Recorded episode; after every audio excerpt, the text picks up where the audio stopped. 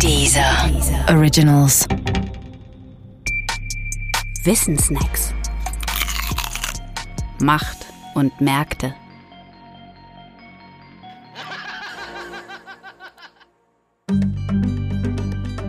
Das bedingungslose Grundeinkommen.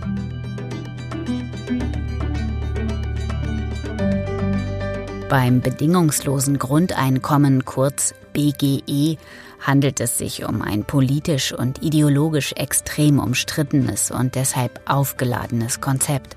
Die Idee dahinter ist trotzdem ziemlich einfach.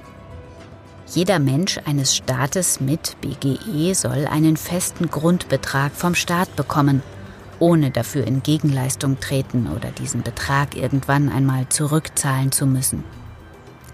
Es handelt sich dabei also um eine Transferleistung des Staates. Im Gegenzug entfallen alle anderen Transferleistungen des Staates wie etwa Sozialhilfe oder Kindergeld. Es ist klar, dass sich überall dort, wo es um Transferleistungen geht, heftigste Debatten entspinnen, weil bei Transferleistungen verkürzt gesprochen immer irgendjemandem etwas vermeintlich weggenommen wird, das dann ein anderer vermeintlich ungerechtfertigterweise erhält. Aber ganz so ist es nicht.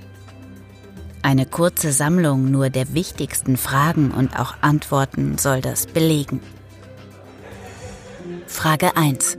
Welches prinzipielle Problem löst das bedingungslose Grundeinkommen? Es gewährt den Empfängern, also jedem Bürger eines Landes oder jeder Bürgerin, bei entsprechender Höhe die Möglichkeit, ein menschenwürdiges Leben zu führen.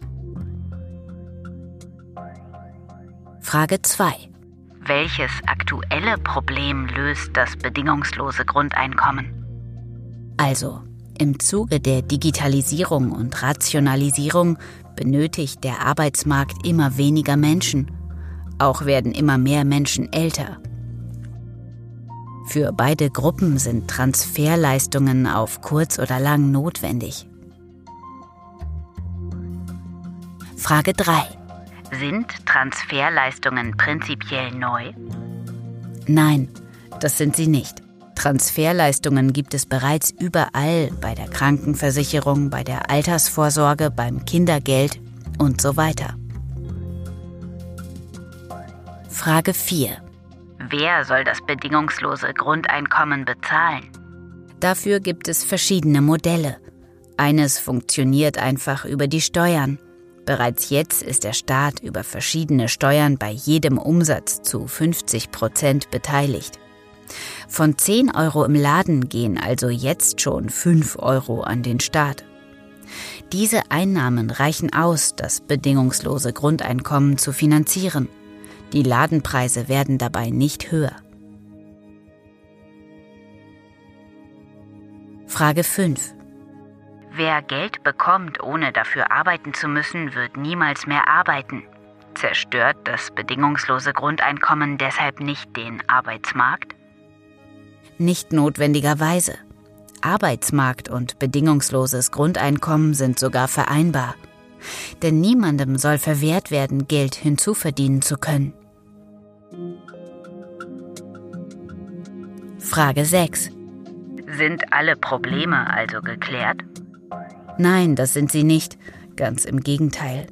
Fast alle Überlegungen befinden sich nur auf einer theoretischen Ebene und müssten in großen Feldversuchen auf ihre Machbarkeit hin experimentell geprüft werden. Das müsste noch geschehen.